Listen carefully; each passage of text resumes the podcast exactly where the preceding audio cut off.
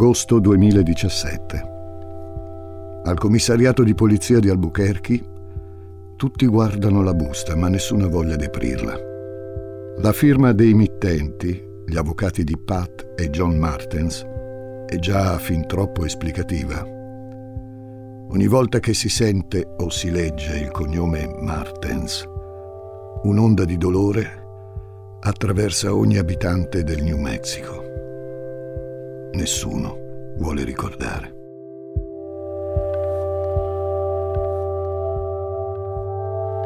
È una denuncia. Pat e John Martens hanno intentato una causa civile nei confronti della polizia di Albuquerque. Se avessero potuto denunciare la città, lo Stato, il mondo, lo avrebbero fatto. Sostengono che ciò che è successo alla loro famiglia poteva essere evitato, ma gli agenti non hanno fatto il loro mestiere. Pat e John hanno bisogno di trovare qualcuno a cui dare la colpa ne hanno bisogno, perché il solo pensiero che una morte così brutale sia successa così, senza una logica, senza un motivo, è impossibile da sopportare. E in ogni caso non cambierebbe nulla. Non si può tornare indietro, purtroppo. Sono Francesco Migliaccio. Benvenuti a un nuovo episodio di Demoni Urbani.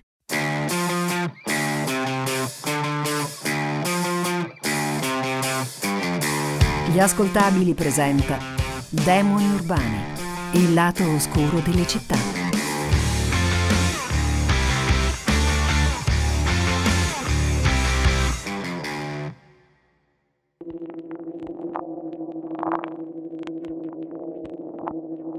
Albuquerque, New Mexico, 4.30 del mattino del 24 agosto 2016.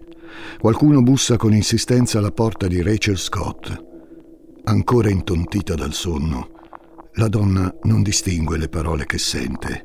Aiuto? Forse c'è qualcuno che urla aiuto. Si avvicina allo spioncino. È la sua vicina di casa, Michelle Martens, insieme a quel mezzo delinquente del fidanzato, Fabian Gonzales. Ha conosciuto Michelle pochi giorni prima. Entrambe mamme, Michelle aveva approfittato dell'incontro per invitare i figli di Rachel al compleanno della sua bambina, Victoria, che si sarebbe svolto da lì a breve. Lei aveva accettato. Per quanto riguarda Fabian, invece, Rachel ha saputo che è un tossico e che probabilmente è invischiato in traffici pericolosi. Per un attimo Rachel si domanda se sia sicuro aprire. Poi però pensa alla bambina e apre la porta. Sono entrambi feriti. Michelle ha il viso talmente coperto di sangue da rendere difficile capire dove inizia e dove finisce la ferita. Fabian ha un occhio pesto, nero e un taglio profondo sul sopracciglio. Non sembrano sotto effetto di droga, piuttosto sembrano sotto shock. Fabian, in particolare, è agitatissimo. Chiede, anzi supplica a Rachel di chiamare il 911. Rachel recupera due strofinacci puliti e del disinfettante. Michelle intanto racconta che a conciarli così è stata Jessica Kelley, cugina di Fabian, che da qualche giorno vive con loro. Pare che la ragazza, strafatta di metanfetamina, li abbia colpiti in pieno volto con un ferro da stiro. Fuori sta facendo giorno e a Rachel scappa uno sguardo verso la finestra. Dalla casa di Michelle sale una nuvola di fumo. Qualcosa sta andando a fuoco. Poi guarda Michelle. Dov'è Victoria?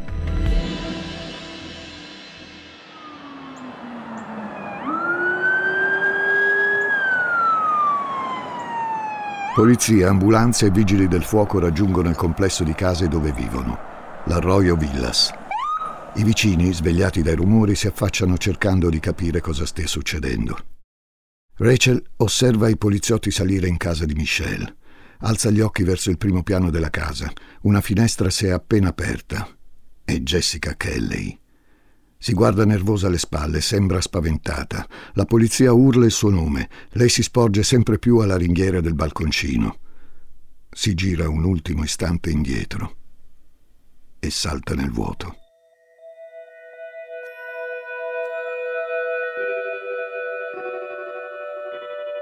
Essere una madre single è complicato. Michelle se lo ripete in continuazione. La fanno facile i suoi genitori. Si sono sposati in un contesto del tutto diverso, quando due persone si incontravano, si conoscevano, si sposavano e poi stavano insieme tutta la vita, in un modo o nell'altro. Ora lei è sola e deve tirar su due bambini. Victoria ha nove anni, Matthew ne ha sette. Se non altro, il padre di Matthew, anche dopo che si sono lasciati, è piuttosto presente nella vita del figlio. Il padre di Victoria, invece, non ha mai voluto sapere niente. Aveva 24 anni quando ha partorito Victoria. Per tutta la gravidanza ha cercato di negare l'evidenza. Al pronto soccorso, il 23 agosto 2006, c'è andata per un forte mal di pancia e c'è uscita con una bambina tra le braccia. Solo a quel punto ha cercato di chiamare quell'uomo per supplicarlo almeno di vedere la bambina. Non ha mai ricevuto risposta. Per questo, mentre riprende il suo profilo su Plenty of Fish, un'app di incontri stile Tinder, molto in voga in America, scrive che cerca qualcuno di cui possa fidarsi e che ci sia anche per i suoi figli, ma non trova mai quello giusto. L'elenco delle sue relazioni fallimentari è lungo quanto la strada che va dal Bronx, New York, dove è nata e cresciuta, al Texas, dove ha studiato e vissuto per qualche anno, fino ad Albuquerque, dove vive tuttora.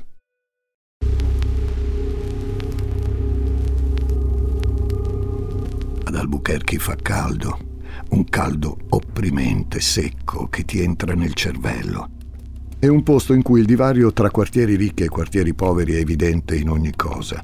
Chi può permetterselo, ed è chi vive nei quartieri bene come Paradise Hills o l'Uptown, vive in case con climatizzatore in ogni stanza. Chi non può, e sono parecchi, si accontenta di un ventilatore elettrico che si spara diretto sul viso, nella speranza di placare il calore e l'aria secca. Il deserto infinito tutto intorno a una paletta infuocata di ocra gialla e terra rossa e si estende a nord, a ovest fino all'Oceano Pacifico, a sud fino a toccare il Messico. Solo verso est il paesaggio cambia leggermente. Le rocce bruciate delle Sandia Mountains fungono da confine alla città di oltre 560.000 anime, per la maggior parte ispaniche e latine ma non è per il paesaggio che chi la conosce ricorda Albuquerque. Piuttosto è qui che hanno girato la serie tv Breaking Bad. È una delle città col più alto tasso di piccola criminalità degli Stati Uniti. Furti, rapine, sparatorie, atti di vandalismo sono all'ordine del giorno. Nel solo 2022, per esempio, tra i crimini dichiarati si contano oltre 2.000 rapine, 120 omicidi, 400 rapimenti e la bellezza di 6.500 aggressioni. Interi quartieri, come la Mesa, o in generale tutta la South Valley, sono tormentati dalle guerre tra bande rivali, dal traffico di droga, da un'estrema povertà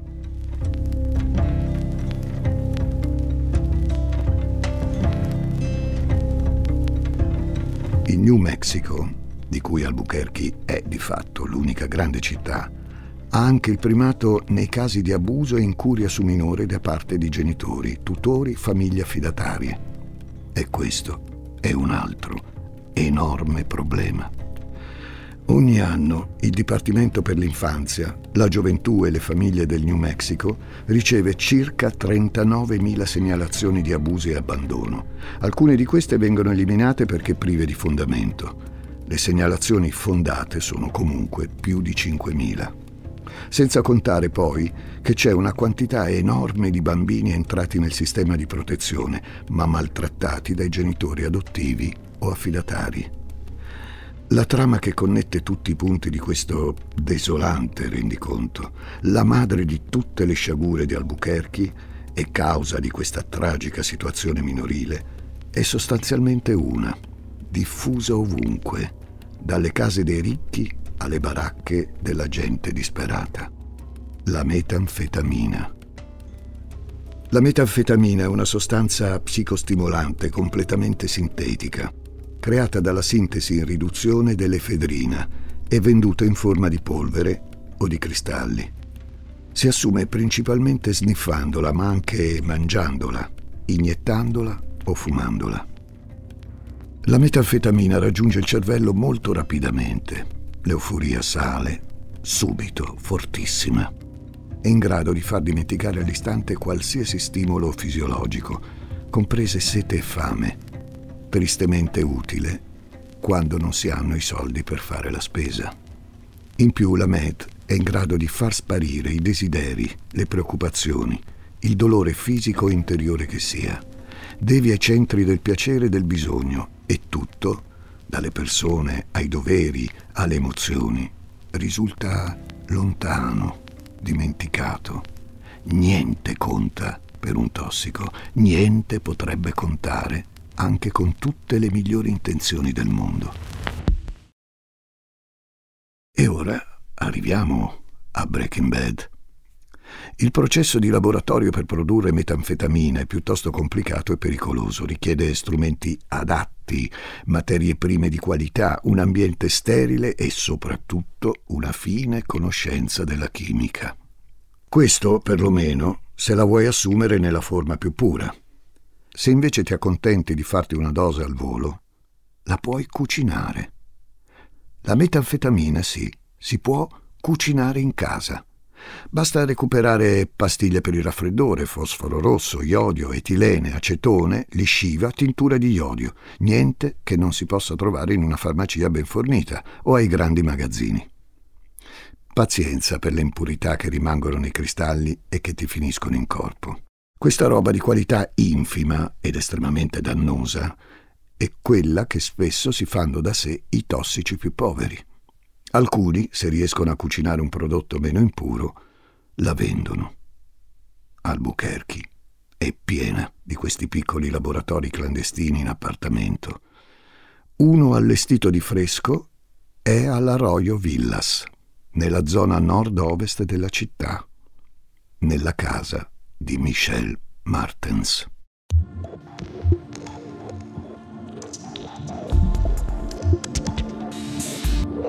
Fabia Gonzales, 31 anni, è il cuoco.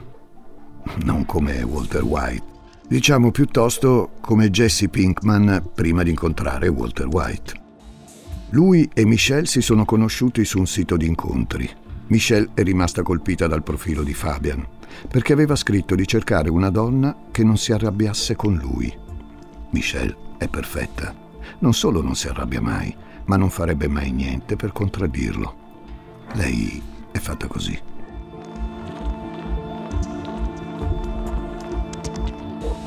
Era il luglio 2016 ed esattamente come è successo con tutti gli altri suoi ex, le cose tra Michelle e Fabian sono andate molto, molto veloci.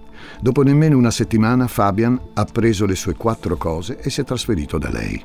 Michelle non avrebbe potuto essere più felice anche se era rimasta delusa da una cosa. Fabian le aveva esplicitamente chiesto di non dire ai suoi genitori che si frequentavano. Per eh, scaramanzia, diceva. Comunque sia, Michelle abbraccia questa nuova convivenza. Lei odia dormire da sola, è una cosa che le ha sempre dato profondo disagio, al punto che quando non ha un uomo chiede sempre a sua figlia Victoria di dormire nel lettone con lei. E poi è così bello avere qualcuno da stringere tra le braccia prima di dormire e da guardare negli occhi appena sveglia. Fabian ha precedenti penali e lei lo sa. È stato arrestato per aver picchiato una donna davanti a suo figlio. Era stato in carcere più volte per brevi periodi. Per Michel però il passato è passato. Fabian sa essere molto dolce con lei, è gentile coi bambini e non le mente mai. Per esempio, le ha detto chiaro e tondo che avrebbe allestito un laboratorio di Matt nella sua cucina. La donna gli ha detto che le andava bene, purché non facesse le sue cose quando ci sono i bambini in giro. E Fabian, quando non è fatto, lo rispetta quasi sempre. Il problema è che è fatto per la maggior parte del tempo.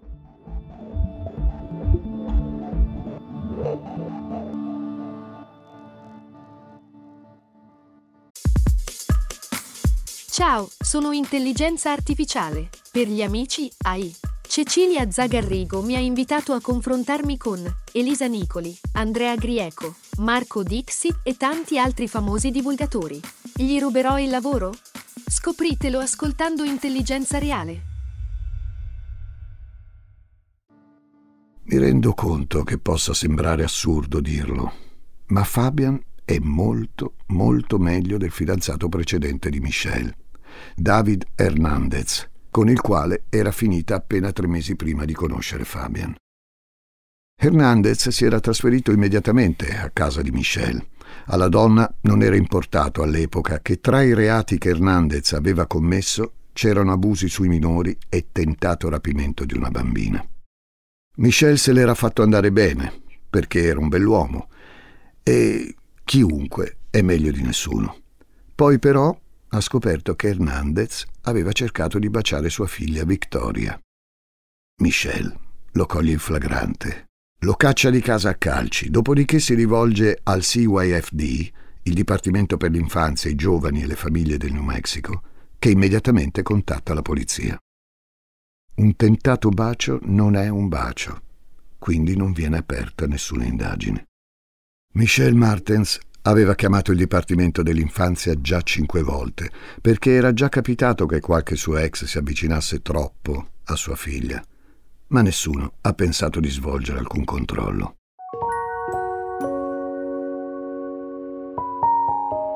Victoria Martens è una così brava bambina. Nove anni, sguardo vispo, carattere dolce e adorabile.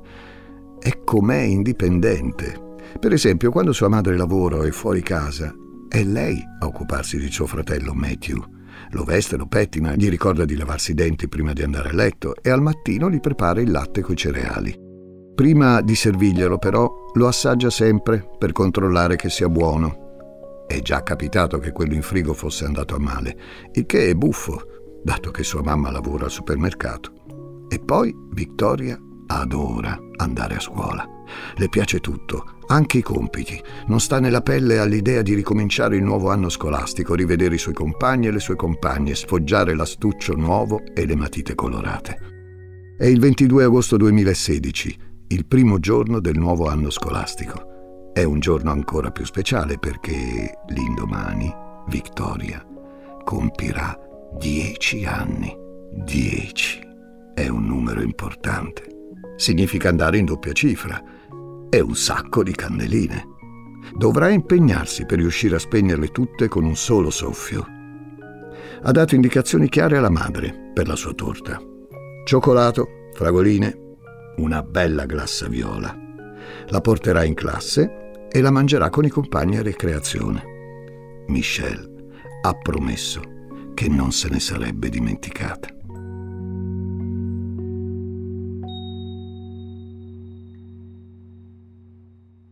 La Petroglyph Elementary School dista poco più di due chilometri da casa. Per arrivarci deve fare un piccolo tragitto a piedi, attraversare la strada e raggiungere la fermata dello scuolabus. Lì c'è l'insegnante pronto ad accompagnarla in classe insieme agli altri bambini le lezioni, i laboratori, gli sport, le attività di gruppo, le festicciole, gli amici. A Vittoria andare a scuola piace veramente tanto. È vero, soprattutto per un motivo. Se è a scuola, non è a casa sua.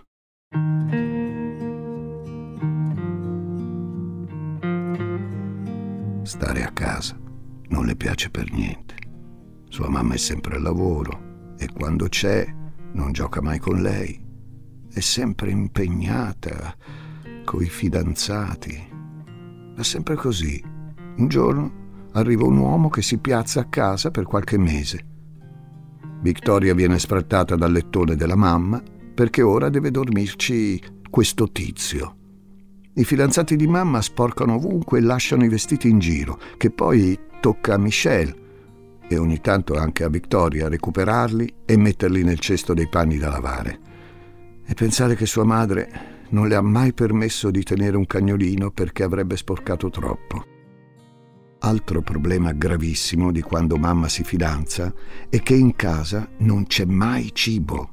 Il frigo non viene mai riempito, come se Victoria fosse l'unica persona a sentire la fame. Comunque sia, il fidanzato del momento si chiama Fabian.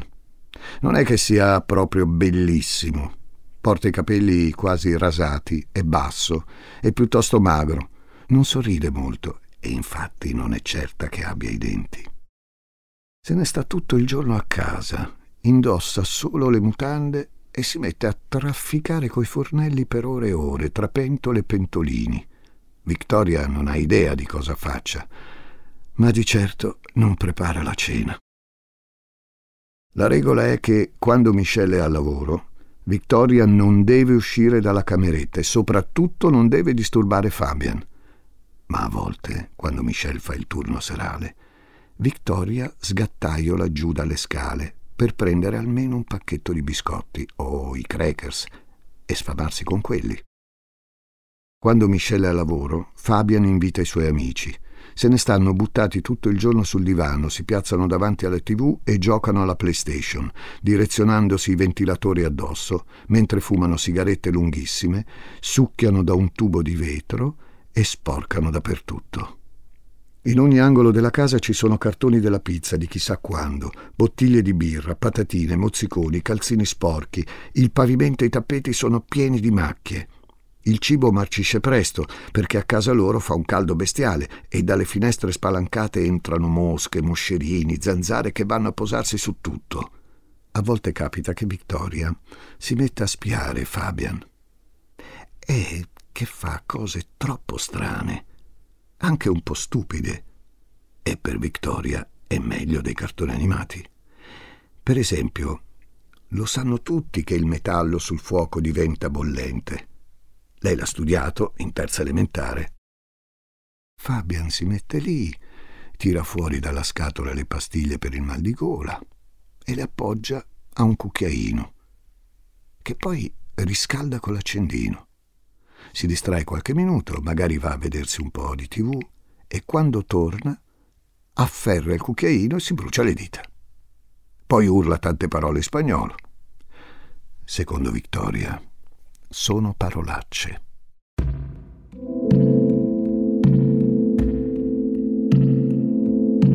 Cosa ci trova sua mamma, in lui e in tutti gli altri come lui, non lo capirà mai. È così innamorata di Fabian che accetta qualsiasi cosa lui chieda. Per esempio, da qualche giorno abita con loro una donna. Si chiama Jessica. È la cugina di Fabian ed è appena uscita di prigione. Fabian non ha neanche dovuto insistere molto, ha semplicemente detto a Michelle che Jessica non aveva un posto dove stare e che Matthew poteva dormire nella cameretta di Victoria. Così Jessica avrebbe avuto una stanza tutta per sé. Michelle ha detto sì, certo, ma mica le ha chiesto se per lei andasse bene. Hanno organizzato una grande festa per il suo arrivo. Victoria si è occupata delle decorazioni, ha colorato con le tempere un grosso stendardo e ha scritto Benvenuta Jessica, con tanti punti esclamativi. Alla festa però non è stata invitata.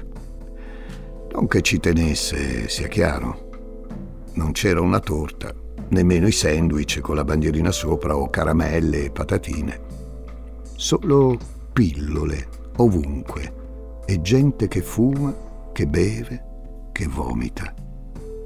Il loro concetto di festa è altamente discutibile.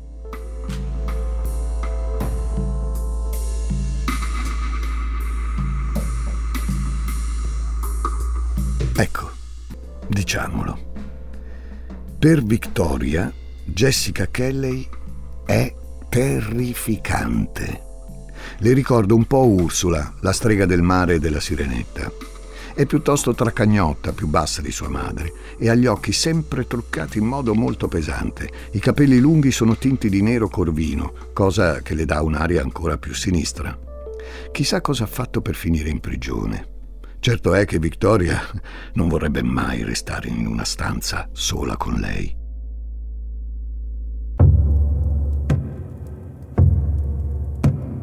Fabian e Jessica trascorrono insieme un sacco di tempo. Se ne stanno in cucina a fumare e a fare cose senza senso.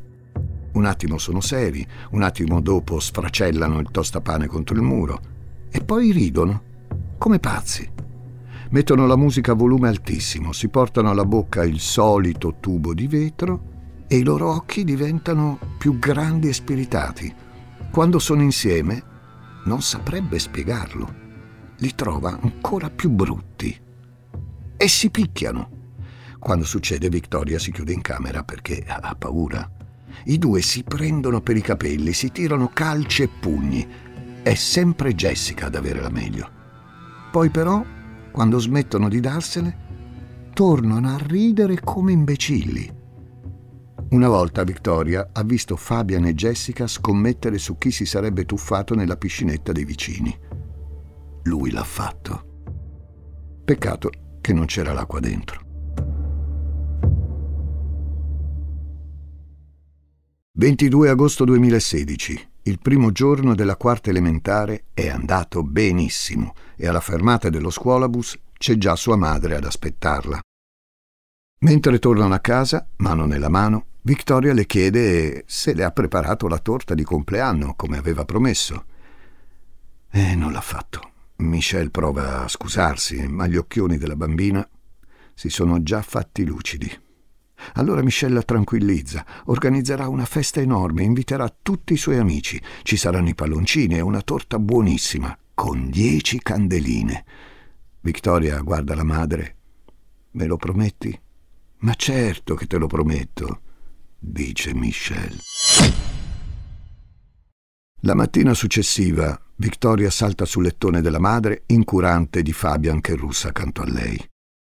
Michelle si alza, cerca la mano della figlia e la spinge verso la porta della camera. È impazzita? Non può fare tutto quel chiasso, o lo sveglierà. Ma quegli occhi nocciola le ricordano ciò che stava per dimenticare. È il 23 agosto. È il compleanno di Victoria. Michelle la riempie di baci. La bimba chiede alla mamma se riceverà un regalo prima di andare a scuola. Michelle risponde che ne troverà ben due quando tornerà a casa e faranno insieme anche l'impasto per i biscotti. Victoria sorride. La prospettiva dei due regali è la fine del mondo.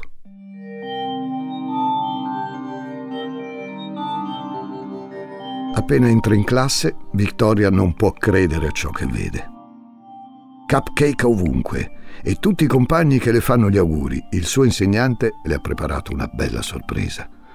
Mangiano tutti il loro dolcetto e poi a turno ogni bimbo, spronato dall'insegnante, fa un complimento alla festeggiata. Prima di tornare sui libri, tutti intonano un tanti auguri. Vittoria diventa tutta rossa e abbassa lo sguardo. Poi parte a cantare anche lei. Niente candeline però, il desiderio lo terrà per la sera e per la grande festa che la attende. Amici e amiche, da questo momento in poi vi consiglio di non cercare un senso logico, razionale, nella sequenza di eventi che sto per raccontarvi. Non lo troverete. Ci sono però alcune cose da dire. Sappiamo che Michelle è una mamma single Sappiamo che crede tanto nell'amore e che lo cerca disperatamente. Sappiamo che Michelle non aveva mai fatto abuso di droghe pesanti o di alcol prima di conoscere Fabian.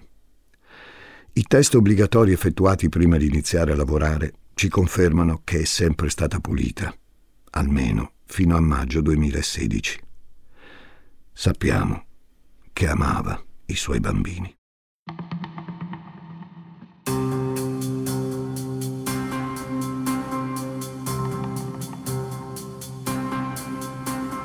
Quel giorno Fabian Gonzales non ha tutto il necessario per farsi. Sua cugina Jessica ha ancora qualche cristallo, ma poca roba. Deve andare a procurarsela il prima possibile. Così, alle tre del pomeriggio, Fabian chiede a Michelle di accompagnarlo in macchina in un paio di posti.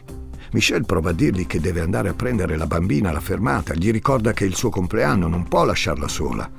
Ma Fabian insiste, non è sola, c'è Jessica.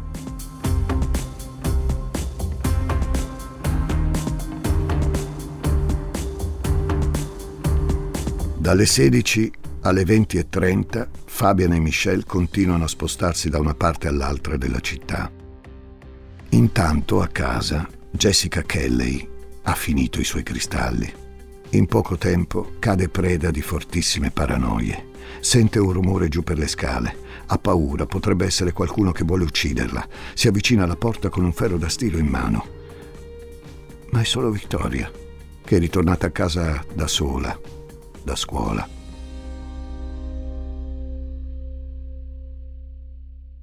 Victoria appoggia il suo zainetto viola sulla sedia e si guarda in giro. A parte Jessica che sta stirando in camera sua, non c'è nessuno. Poco male. Se la casa è incustodita, Victoria approfitterà per andare alla ricerca dei suoi regali di compleanno. Prima di tutto apre il frigorifero, vuole assicurarsi che la torta sia come ha chiesto. Ma il frigo è come sempre desolatamente vuoto. Apre gli armadi, fruga nei cassetti della mamma, sbircia anche sotto il letto. Non ci sono pacchetti regalo nascosti e neppure festoni o cappellini colorati o stelle filanti da soffiare. Solo polvere, sudiciume e rifiuti. La bambina è affranta. Fuori dalla finestra che affaccia sulla casa accanto, Victoria guarda la vicina, Rachel Scott, ritirare i panni bianchi stesi sullo stendino. Rachel la nota e la saluta con la mano. Sono le 19.05. Buon compleanno, Vittoria, le dice.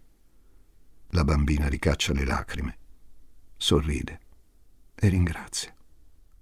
Poi torna in camera, si siede sul suo lettino e realizza che non riceverà nessuna torta di compleanno quella sera. E ora, come vi avevo anticipato, arriva il momento di sospendere la vostra incredulità e metterci il cuore in pace, perché nessuno saprà mai con esattezza cosa sia successo in quella casa nelle ore successive.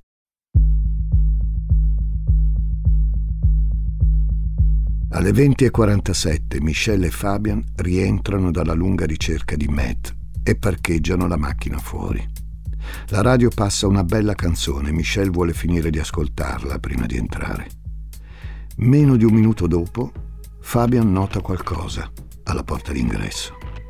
Jessica, capelli legati e sguardo vuoto, sta cercando di scendere le scale tenendo tra le braccia una coperta bianca che avvolge qualcosa. Poi la donna si accorge di Fabian e Michelle, gira i tacchi e rientra in casa.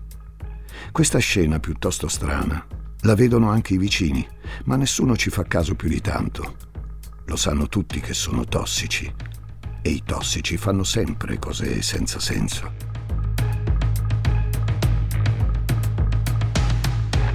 A quel punto Michelle e Fabian entrano in casa. Michelle chiama la figlia. Jessica le dice di averla messa a letto. Poi Jessica chiama Fabian. Gli chiede di raggiungerla un momento in bagno. Pochi minuti dopo, Fabian si affaccia dalla porta del bagno e urla per farsi sentire da Michelle. Le chiede di preparare qualcosa da mangiare e di non salire. Michelle, come sempre, obbedisce. Dopo cena, Fabian prende Michelle di peso e la porta a letto. Tutto è tranquillo.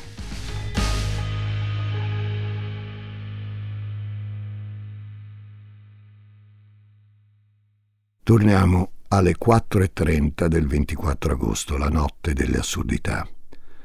Avevamo lasciato Rachel Scott di fronte a Michelle e Fabian e al loro appartamento che brucia. Le sirene della polizia e l'ambulanza sono sul posto.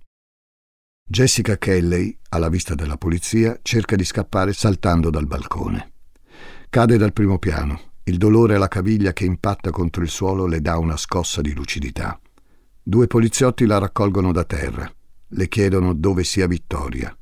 Lei continua a urlare di non avere fatto niente. Gli agenti controllano il piano terra. Della bambina non c'è traccia. È una situazione strana. Tutti sono ansiosi perché in fondo sanno benissimo dove dovrebbero guardare. Stanno temendo il peggio controllano la cucina, il salotto, le camerette. Niente.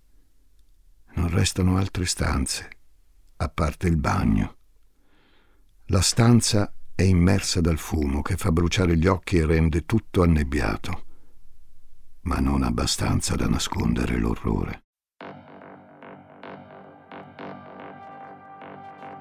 Victoria è avvolta in una coperta bianca all'interno della vasca, o almeno ciò che resta del corpicino. Le sue braccia, una parte dello sterno, alcuni organi interni sono avvolti in un sacchetto di plastica gettato nel cesto della biancheria, insieme agli stracci usati per cercare di ripulire la scena dal sangue. Qualcuno chiude la porta per non vedere, qualcuno trattiene un conato, qualcun altro le lacrime. Mentre la polizia porta fuori il cadavere della piccola, Michelle Martens punta il dito contro Jessica Kelley. È lei che ha ucciso la mia bambina, dice. La polizia porta via tutti e tre.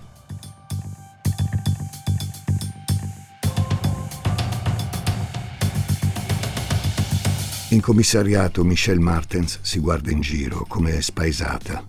La ferita al volto pulsa e brucia. Difficile è mettere insieme i pensieri con un dolore del genere. La polizia vuole che parli, ma lei non sa cosa dire. E allora si autoaccusa Dice agli agenti di essere stata lei a mettere la figlia in pericolo. Dice che più volte aveva cercato uomini su internet perché molestassero sua figlia. Lei in cambio chiedeva solo di poter guardare. I poliziotti ascoltano cercando di apparire impassibili. Le chiedono di Jessica e Fabian. Loro, a detta della donna, erano soliti calmare Victoria somministrandole metanfetamina, così poi sarebbe stato più facile abusare di lei. Dice che anche quella sera l'hanno drogata e che hanno abusato di sua figlia proprio davanti a lei, prima di strozzarla, smembrarla, bruciarla.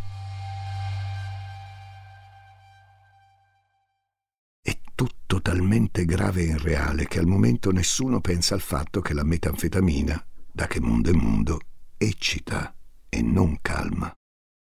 Ma al momento una morte così tremenda deve essere giustificata.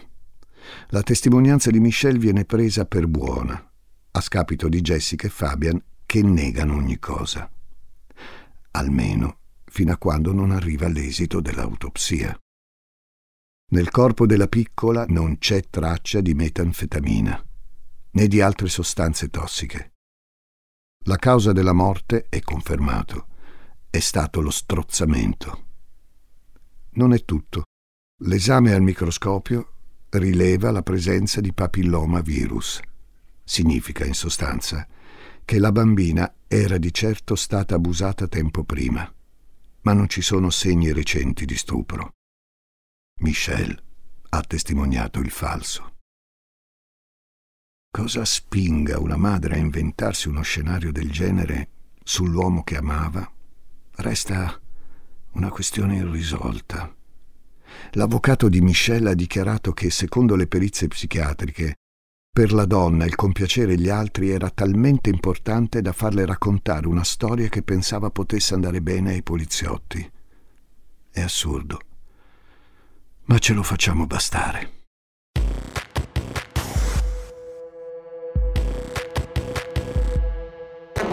Jessica Kelley ha sempre sostenuto di non aver ucciso Victoria. Sì, era in casa con la bambina quando è morta. E sì, era strafatta, ma non l'ha toccata. È stata un'altra persona, uno sconosciuto che ha fatto irruzione a casa quella sera perché aveva questioni risolte con Fabian. Non trovandolo, ha deciso di vendicarsi sulla piccola. Quest'altra storia è stata ritenuta inverosimile per mesi, anche perché Jessica Kelly non ha mai fornito una descrizione dell'uomo misterioso, né tantomeno ha fatto nomi. Ma poi, analisi più approfondite, hanno rivelato tracce di un DNA maschile sconosciuto sul corpo di Victoria. Jessica potrebbe avere ragione.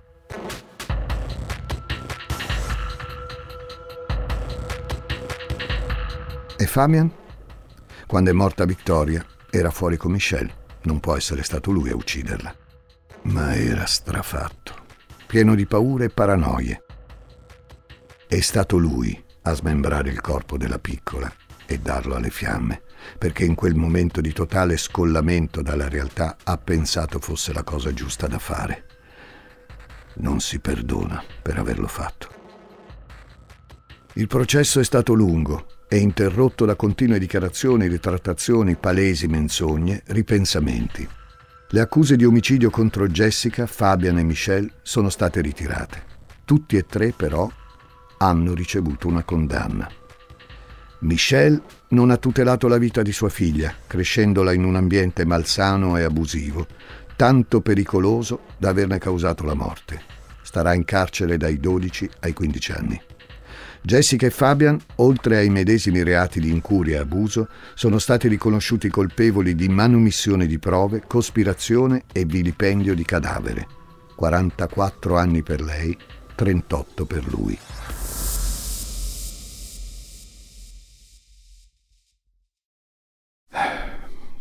Questa storia ha sconvolto gli abitanti di Albuquerque, che certo non sono nuovi alla violenza e ai fatti di sangue c'è tanta rabbia e furia popolare contro Michelle, Fabian e Jessica.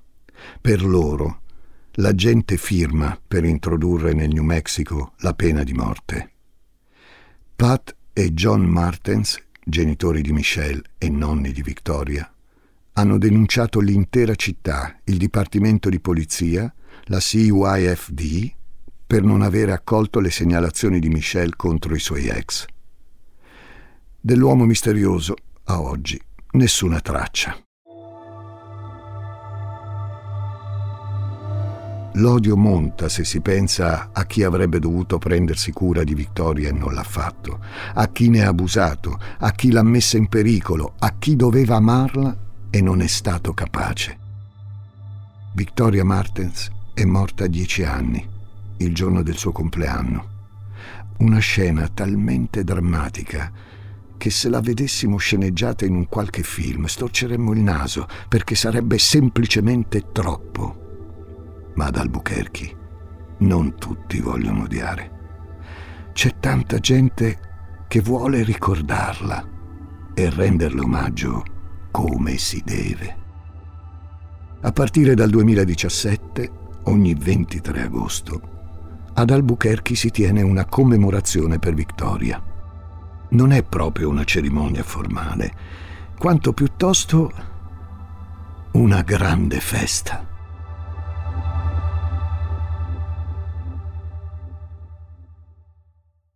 Centinaia di persone si radunano al Mariposa Park. Tutti indossano qualcosa di viola, il colore preferito di Victoria. Alcuni portano palloncini colorati, altri fanno volare lanterne cinesi e giocano con le bolle di sapone si sta insieme fino al tramonto. Quando le persone tirano fuori tantissime torte di compleanno e le candeline. Ogni anno ne spunta una in più. Appena si fa buio, gli occhi della gente si alzano verso il cielo. Le candeline sulle torte vengono accese e tutti cantano alla piccola Happy birthday to you. Happy birthday to you. Happy birthday, dear Victoria. Happy birthday to you.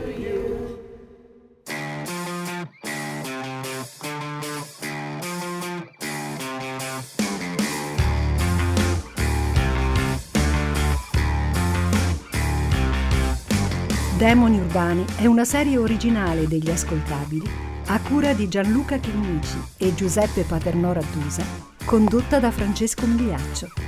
Questa puntata è stata scritta da Martina Marasco, editing e sound design di Francesco Campeotto e Alessandro Levrini, prodotto da Giacomo Zito e Ilaria Villani in esclusiva per Spotify.